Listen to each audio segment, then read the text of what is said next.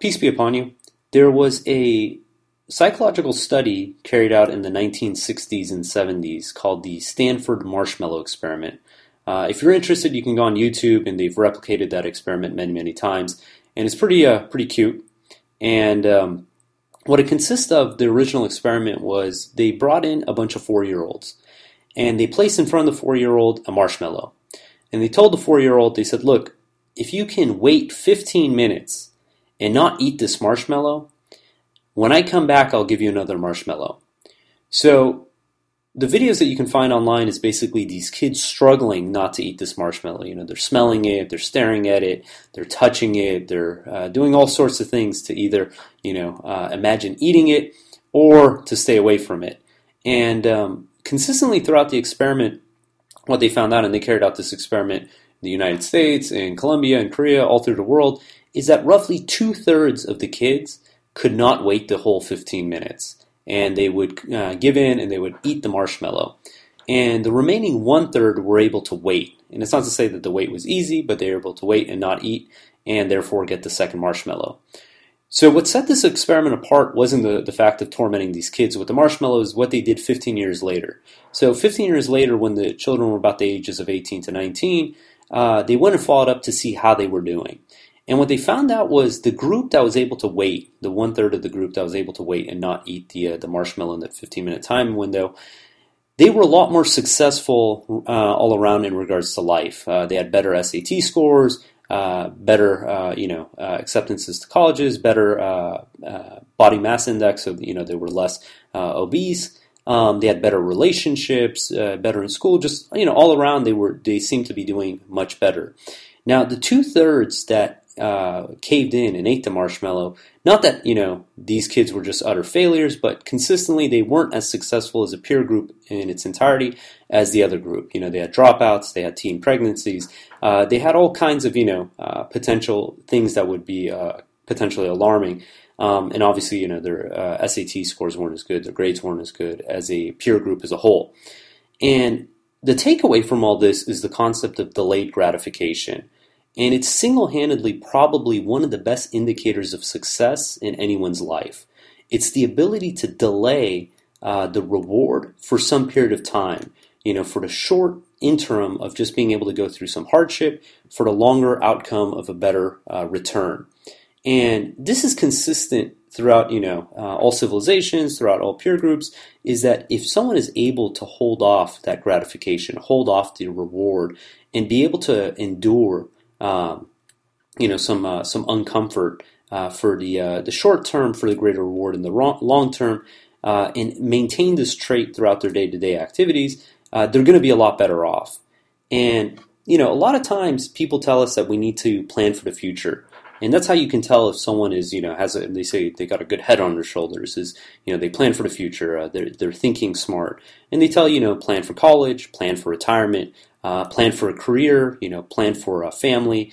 And you know the, the individuals who take advantage of this and you know put money in their 401k, save up for a down payment on a house, they're considered you know very intelligent. Uh, they're considered like, hey, these are people who uh, planned accordingly. They're able to delay gratification. Uh, but I have a theory, and that theory is the longer someone can delay gratification, the farther out one can plan for the future, the more intelligent and the more successful that individual is. And the reasoning behind this is that when we came into this life, God gave us a similar ultimatum. God told us that, look, in this life, there's luxuries, there's wealth, there's uh, all kinds of vanities that you can choose to pursue. But you have a choice that to either pursue these materials in this world or choose to seek the hereafter, and the choice is ultimately ours. And God tells us in 42:20, whoever seeks the rewards of the hereafter, we multiply the rewards for him. And whoever seeks the materials of this world, we give him therefrom. Then he receives no share in the hereafter. Chapter 11, verse 15 and 16 says, Those who pursue this worldly life and its material vanities, we will pay them for their works in this life without the least reduction. It is they who gave up their share in the hereafter, and consequently hell is their lot. All their works are in vain, everything they have done is nullified.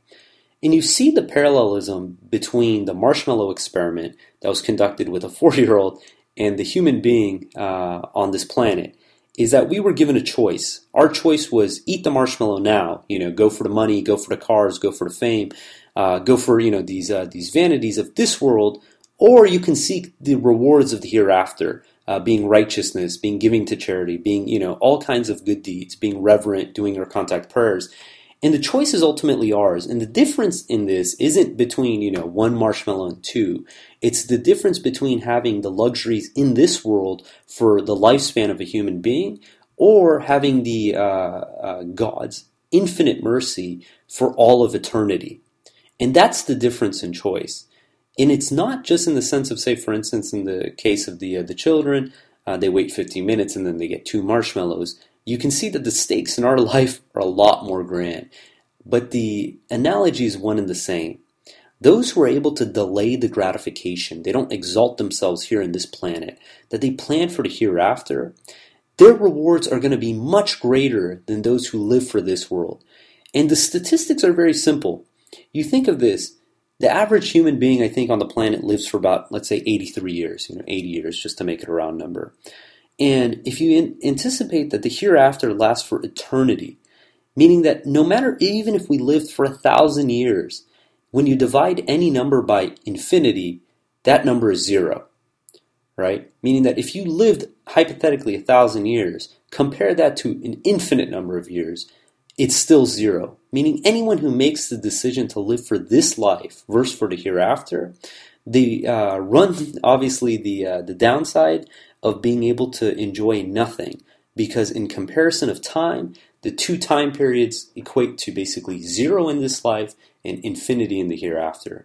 But it's our choice which one we choose to plan for in chapter 3 verse 14 it says adorned for the people are the worldly pleasures such as the women having children piles upon piles of gold and silver trained horses livestock and crops. These are the materials of this world. A far better abode is reserved at god. Chapter 42 verse 36 whatever you are given is no more than a temporary material of this life.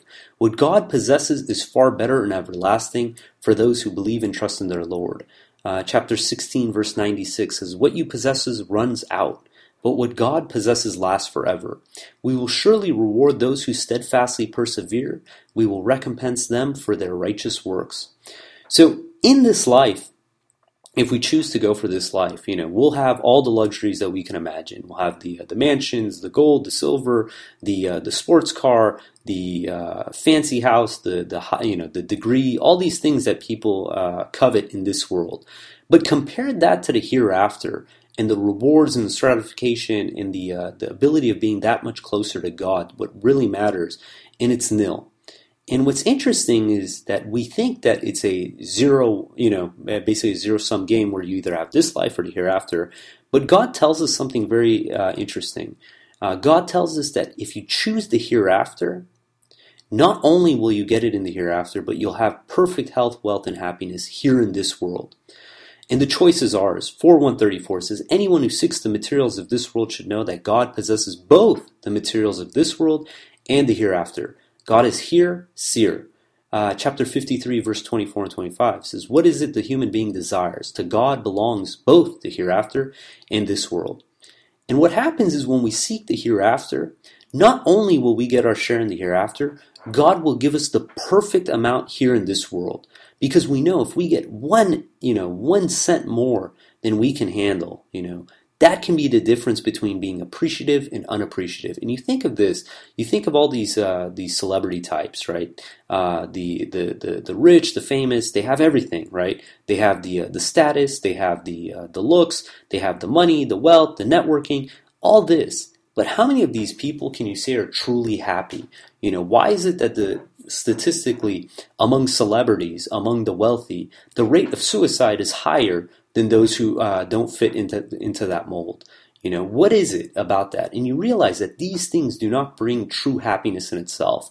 But if you seek God, and the definition, one of the definitions of God is everything that's good emanates from God, right? If you seek what's what's really truth, what's really good for us, God will not only give us of the hereafter, God will give us the perfect amount in this world that we will be content with, that we will be perfectly happy with. And we would realize that if we even ex- extrapolated ourselves to $1 more, that could be the difference between being appreciative and unappreciative. And we know an unappreciative person is an unhappy person.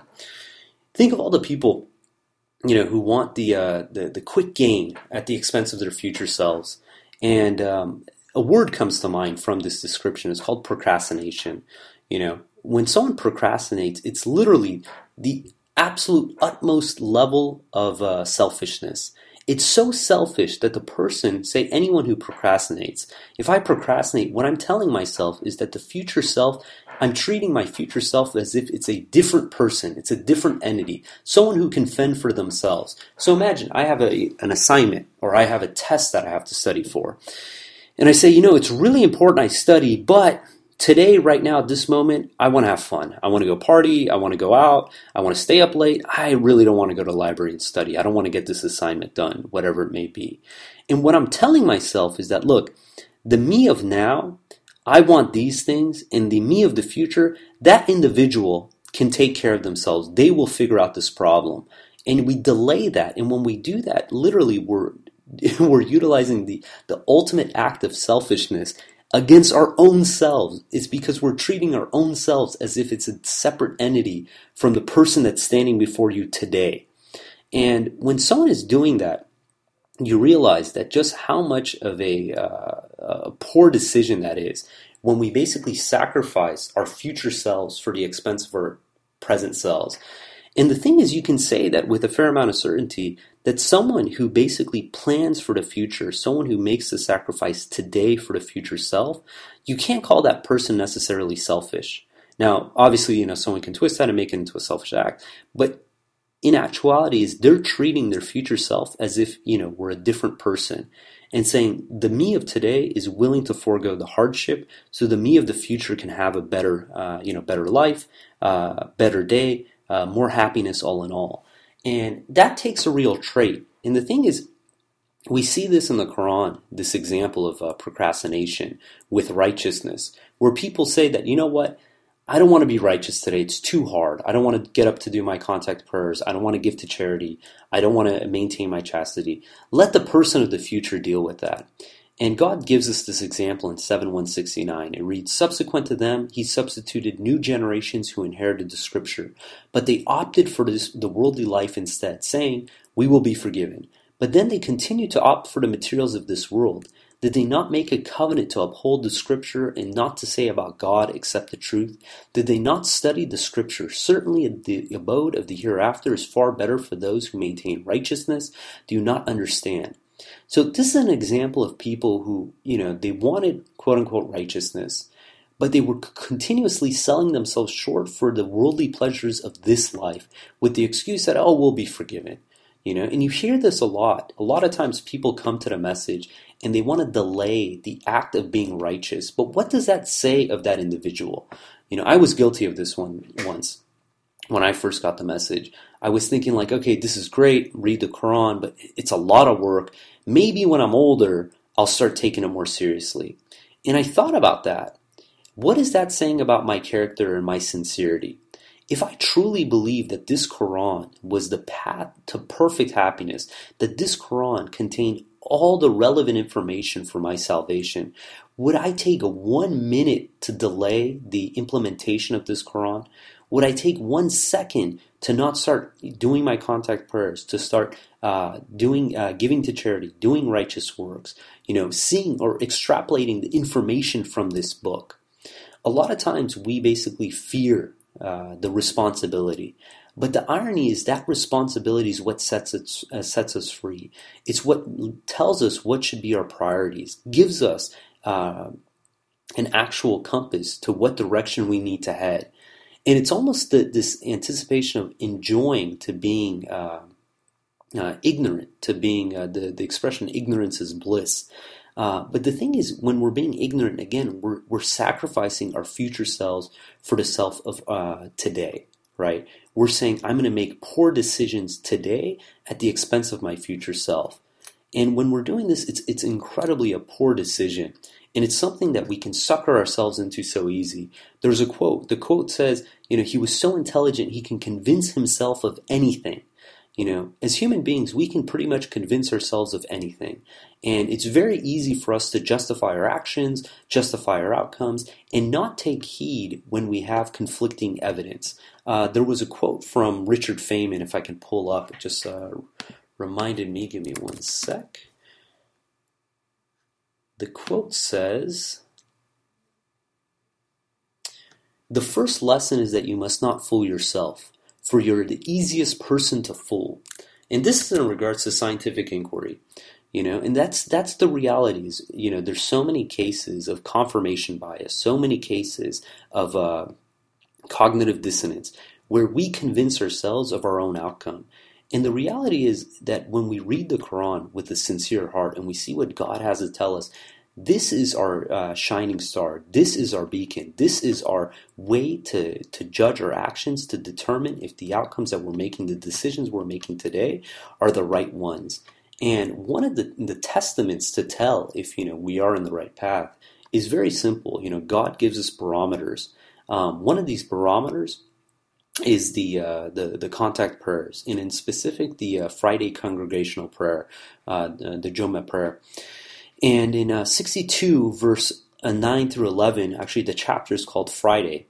And uh, the verse starts, it says, important commandment to all the believers, that's a header, and it reads, O you who believe, when the congregational prayer Salat al-Jummah is announced on, the, on Friday, you shall hasten to the commemoration of God and drop all business. This is better for you if you only knew. Once the prayer is completed, you may spread through the land to seek God's bounties and continue to remember God frequently that you may succeed. When some of them comes across a business deal or some entertainment, they rush to it and leave you standing. Say, what God possesses is far better than the entertainment or the business. God is the best provider. The fact that we're willing to drop all business, you know, drop fun, drop entertainment, anything that comes in our way, for the priority of going to the congregational prayer to do our uh, Friday prayer to commemorate God is showing our priority. It's showing that we're making the sacrifice today for our future selves.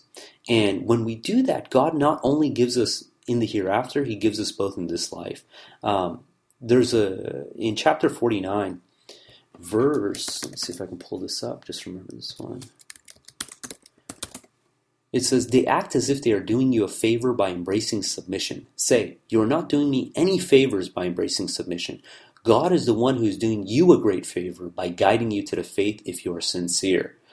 You know, a lot of times when we uh, encourage people, say for instance, to plan for the hereafter, to do righteous work, and, and they, they react, they act as if you know they're doing one of us a favor, and they don't realize that God is the one who's doing them a favor uh, by going to our uh, Friday prayers, by doing our uh, contact prayers, by reading the Quran, by growing our souls. We are doing ourselves a huge favor, and it's not a favor that you know any individual gets, that God gets.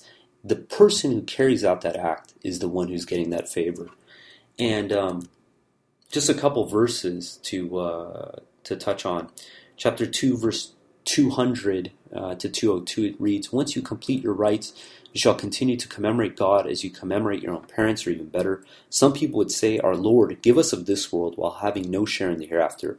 Others would say, Our Lord, grant us righteousness in this world and righteousness in the hereafter, and spare us the retribution of hell. Each of these will receive uh, the share they have earned. God is most efficient reckoning.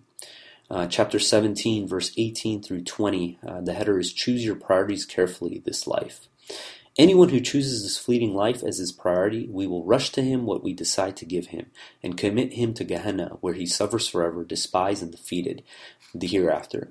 As for those who choose the hereafter as their priority and work righteousness while believing, their efforts will be appreciated for each one of the, uh, them we provide, we provide for those and for these. From your Lord's bounties, your Lord's bounties are inexhaustible. Chapter 28, verse 16 and 61, it says, Everything that is given to you is only the material of this life and its vanity. What is with God is far better and everlasting. Do you not understand? Is one whom we promise a good promise that will surely come to pass equal to one we provide with the temporary materials of this life, then suffers eternal doom on the day of resurrection? So, God willing, we're going to end there. Just to recap, You know, we're always best off not procrastinating, planning for the hereafter, uh, making the decisions in this life to benefit us in the hereafter. And when we do that, God is not only going to reward us for all of eternity in the hereafter, He's going to give us a perfect life here in this world. Um, we're never going to have to uh, worry about uh, anything, no fear, no grief, uh, because we're going to realize that God is in absolute, complete control. Uh, until next time, peace and God bless.